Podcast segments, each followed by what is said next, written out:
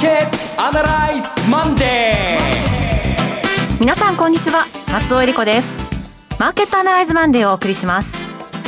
パーソナリティは金融ストラテジストの岡崎良介さん。久しぶりなんでうまく喋れるかちょっと自信ないので、えー、ゆっくり今日落ち着いて喋りたいとお話したいと思います。岡崎良介です。よろしくお願いします。はい。そして今日株式アナリストの鈴木一之さんお電話での出演です。鈴木さん。あおはようございます。鈴木和之です。よろしくお願いします。今日もよろしくお願いします。お願いしますこの番組はテレビ放送局の BS1212 で毎週土曜昼の1時から放送中のマーケットアナライズプラスのラジオ版です。海外マーケット東京株式市場の最新情報具体的な投資戦略など耳寄り情報満載でお届けしてまいります。さあ放送は1週間空きまして、はい、私も1週間ぶりぐらいに外に出ましたら 随分緑が濃い。ねえ、え。ー、暑いです。汗ばむ陽気で、はい、やっぱり連休が終わるっていうのはあの改めて思いますけどなんか変わるんだなっていう。そうですね、うん、まあ、まだ緊急事態宣言下ですけどね、はい、だけど少しずつ緩和された地域もありますからね、ええ、そういう意味では明るい日差しといいますかね。明るいところに目をつけ向けていこうみたいなね。そういう週が始まったような気がしますね、うん、仕切り直しといったところになってくるんでしょうか、うん、これから後の攻め方、今日は伺いたいと思います、はい、この番組は株三六五の豊か商事の提供でお送りします今週のストラテジー。このコーナーでは今週の展望についてお話しいただきます。やっぱりいつものように最初に結論言った方がいいと思うんですけどもとりあえず戻りのめどは大体達成できたかなというところまで来てると思います。ボラテリティも今日 28%, 28ぐらいまで下がってきました、はい、もともとまあ2万4000ぐらいの時代ところから始まったんですけどもあの時代えっ、ー、と、覚えてないんですけども、PR12 倍ぐらいとしたら、1年の利益は2万4000を12で割ると2000円になりますよね。うん、で、もう1年ダメだと。もう1年諦めたと思ったら2000円引きゃいいわけで、2万2000円ですよね。2年諦めたって言ったら、4000円引いて2万円になるわけですね。はい。2年はかかんないだろう。1年半ぐらいかなと思うと2万1000ぐらい。ざっくりまあ、あの、非常に荒っぽい方ですけどね、まあ、そういう意味ではだいぶいいとこ来たので、1週間の戦略的には、ここまではずっと買いから入っていい、買いから入っていい、買って大丈夫だよっていうことを言ってたと思うんですけども、今週は、えー、ちょっと利食い千人力といいますか、利益の確定を急ぎましょうと。はい、一旦まあ様子を見ながらですね、えー、次の気配を、えー、探しましょうと言いますかね。はい、あのー、そういう事態。特にまあ日本の場合は、今月いっぱいが緊急事態宣言なんでしょうけども、はい、終わってからどうから始まってどう終わらせていくのかみたいな、あと、うん、いろんな問題を全部後回しにしたじゃないですか。はい、政治問題もそうですけどね、本当にこう、悪いとこが目についたじゃないですか、いろんなことを。これも話し合わされ、われることになると思いますから、そういう意味では、ここから今まで、そうですね、3月、4月ともう目をつむってたことに目を向けなきゃいけないので、一回ちょっとこう、落ち着いて、えー、このままあ喜んで元に戻れるのかというとこを考えなきゃいけない。そういう一週間になると思います。はい、それよりも今日はですね、ちょっと雇用統計の話を詳しくしたいんですけどね。はいえっ、ー、と、皆さんも雇用統計、アメリカの雇用統計ですね、14.7%の失業率ですとか、2050万人の、えー、雇用者が失われたとか、えー、大変大きな、えー、悲惨なニュースということですね。いや、この2050万人、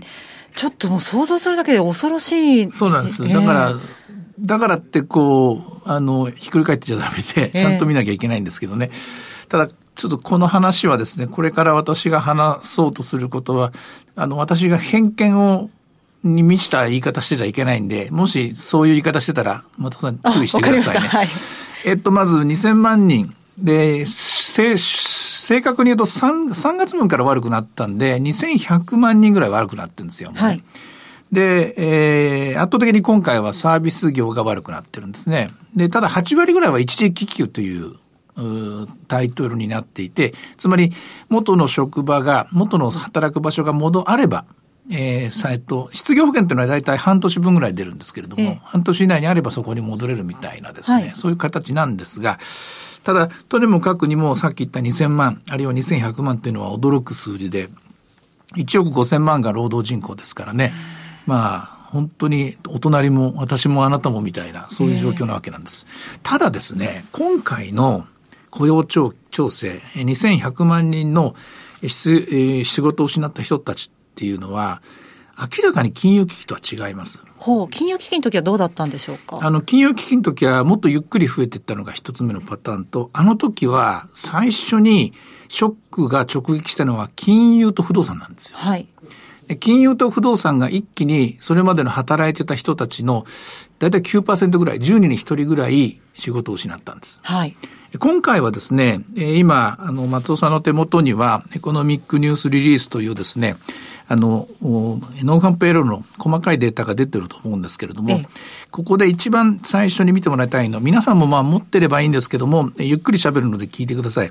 一番ですね、えー、ダメージが大きい。一番ですね、えー、激震が走ったのは、下から5行目ぐらいになりますかね。レジャーホスピタリティってやつなんです。はあ、レジャーホスピタリティで765万3000人減ってるっていうのが4月の統計なんですけども、これ3月と合わせると810万か20万ぐらい減ってるんですけども、ね、これは、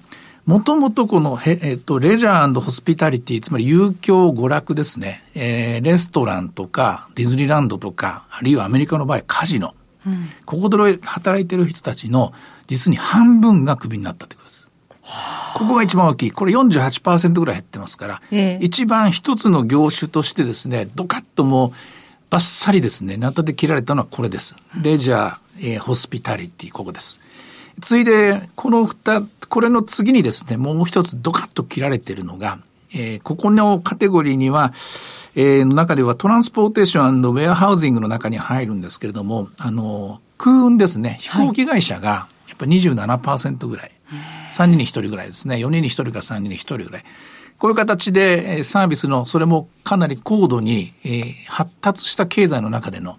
それこそ20世紀、21世紀の先進国の中のビジネスのところが直撃しているというところなんですね。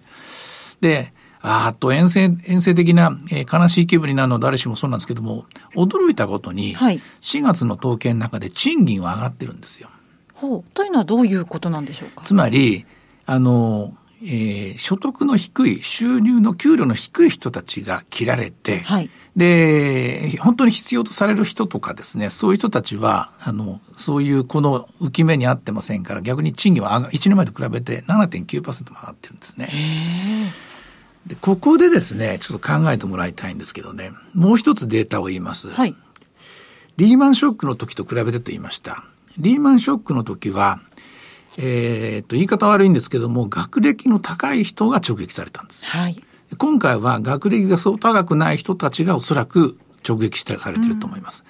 うん、それからリーマンショックの時は、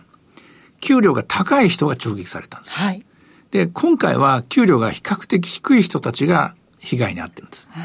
それともう一つ、これはデータをあえて多分どこも出してないと思うんですが、リーマンショックの時は、クビになった人の70%は男性です。ああ、そうだったんですか。は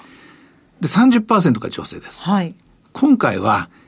仕事を失った人の55%がなんと女性です。男性は45%です。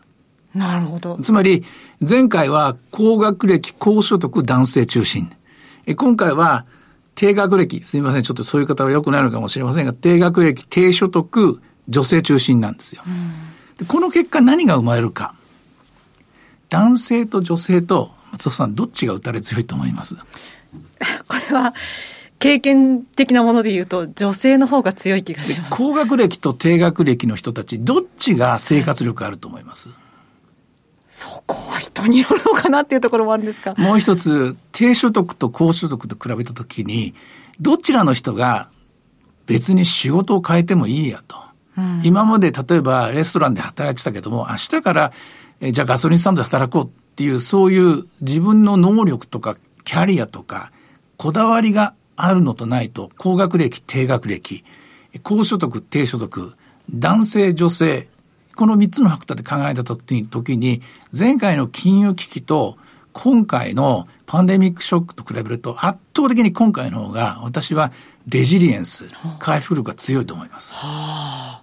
つまり、経済が元に戻れば、はい、元の仕事がないとしてもたくましい人たちは戻っていくんじゃないかなと、私は今回の統計を細かく細かく分析した結果そう思いました。それをおそらく私以外の人間もアメリカはこういうデータを朝から晩まで睨みつけてる人たちが5万といて、ええ、同時に、えこの年齢であるとか、性別であるとか、えっと、所得水準であるとか、うん、仕事の内容とかそういうものを ADP の統計がもう、えー、水曜日の段階でしたから出たんで、はい。おそらくですね、私と同じような感想を持ったですね、えー、こういうデータマニアは、分かってたと思います。だからこそ、この14.7%と2000万人にもかかわらず高値を、戻り高値をトライしに行く。これは戻ろうと思ったらいつでも戻れるこだわりのない人たちだ。私もなんでこんな風に、えー、ストレートにですね、直感が動いたかっていうと、あの、リーマンショックの時のことを思い出したんですよ。あの時、その名の通りリーマンブラザーズの人間が、えー、辞めさせられるわけですけども、他にも、えー、金融と、それからまあ不動産関係、えー、非常に優秀な人間、高学歴で、高収入の人たちで、で、男たち、男性ですよ。途方に暮れて1年2年とですね、それはなかなか今までですね、えー、それこそ10万ドル稼いでた人間が5万ドルの仕事を明日からできるかってできないですよね。昨日まで金融工学のプロフェッショナルで最先端のことやってた人間が明日から小売の仕事でできるかできないですよね。だけど今回のこのパンデミックのパターンっていうのは、やれる人たちばっかりだと思うんですよ、おそらく。そういう意味では、私はアメリカの再起にかけるというのは、これは今考えられるですね、ベースな見方としては間違ってはないんじゃないかなと思います。いや、興味深い考察ですね。ありがとうございます。鈴木さん、ここまでお話伺っていかがですか？いや、まさに今のお話ですと、このトランプ大統領の支持基盤っていうのは、ラストベルトというところにもしあるんだとしたら、そこを、まあ、焚きつけるというか、勇気づけるということになっていく政策が打ち出されれば、その大統領選挙にも向けて、ずいぶん盛り上がっていくような、その年後半っていうのが、アメリカには期待できそうですね。まあ、ただ、大統領選挙については、やっぱり不確定要素が多いのは、まあ、11月ですからね、おそらくみんながまあ、心を決めるのが8月、9月なんで、どうなるのかっていうのが一つと、あの、さっき言いましたけども、男性の人たちが職を失って、その人たちが選んだ大統領がトランプなんですよね。うん、で今回は、えー、どちらかというと女性の方が多く職を失ってるんですね。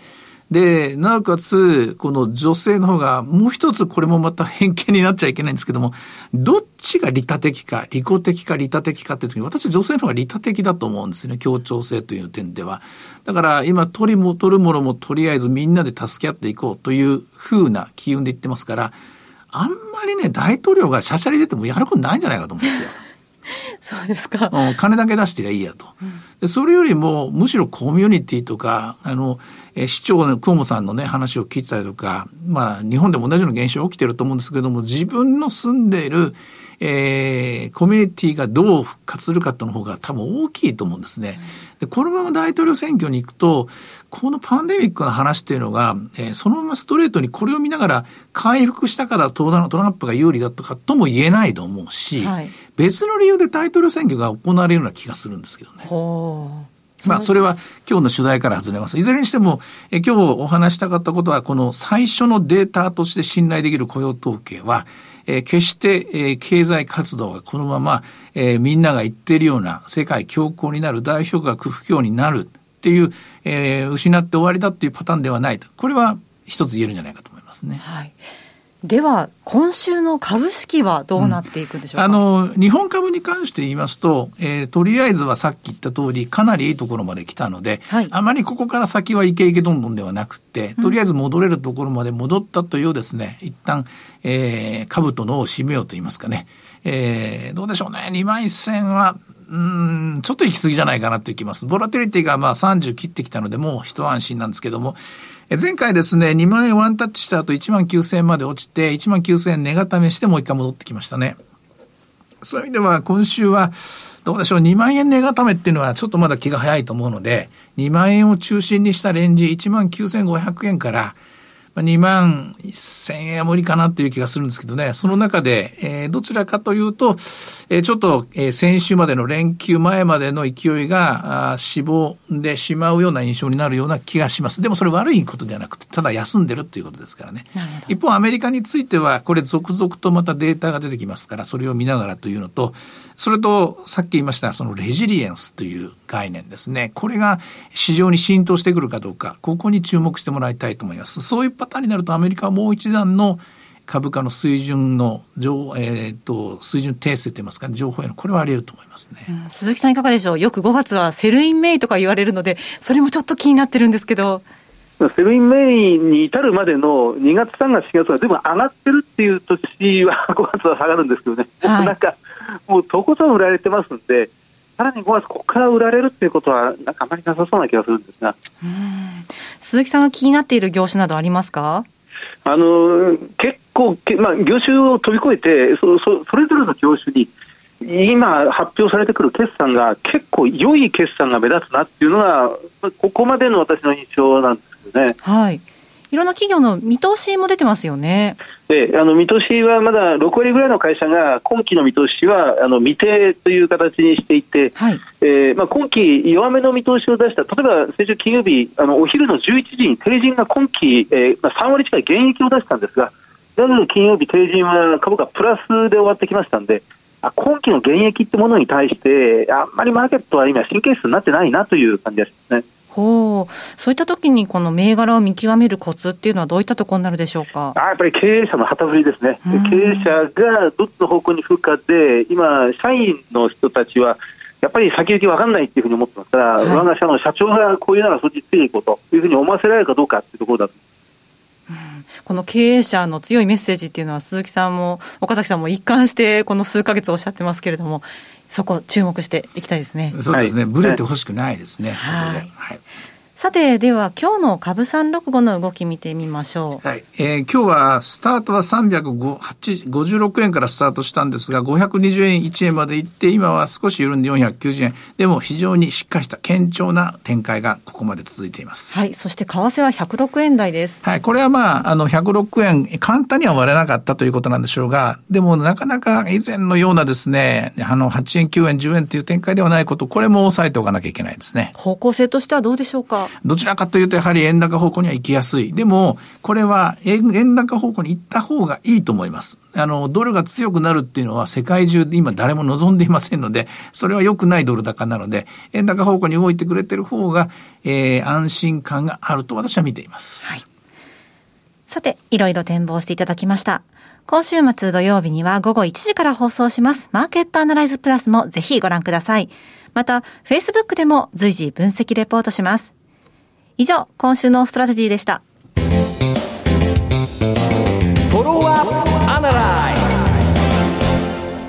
さあ、今週も参りましょう。鈴木さんの注目企業です。鈴木さん、今回の注目企業どちらでしょうか？はい。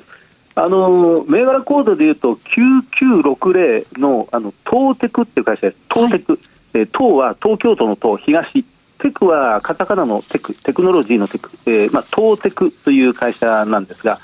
あまり時価総額では大きくありません。時価総額で300億円ぐらいの会社ですから、かなり小型の企業ということになりますね。うん、あの空調機器の、まあ、商社という、まあ、卸売の会社ということになりますが、あの商社に加えてこの会社も技術を、まあ、施行しているという会社です。あの歴史はずいぶんありまして、もう60周年、60年近い歴史を持っているという、まあ、空調の会社で、あの大株主にダイキン工業が入ってまして、はい、で日本のその、まあ、国内の企業向けのエアコンの卸ではトップシェアです。それでも40%なんですが、はい、それからエアコン、空調関係の制御機器という、まあ、裏側の、ビルの裏側のシステムに関しては、えー、国内シェア70%で、これまたトップのシェアです。であの空調販売もトップ、まあ、私はあの空調会社、空調システム、空調にまつわる会社が、どうやら自分で気がつかなかったんですけど、どうも好きみたいで、最近よく空調の関係のあの企業を伺う気がします。えー、前回あの日本空調サービスでしたしね、はい、あのその前にはあのアズビルとか、まあ、ダイキンなんかもご紹介したこともありましたが、あの改めてトーテクです。はい。あの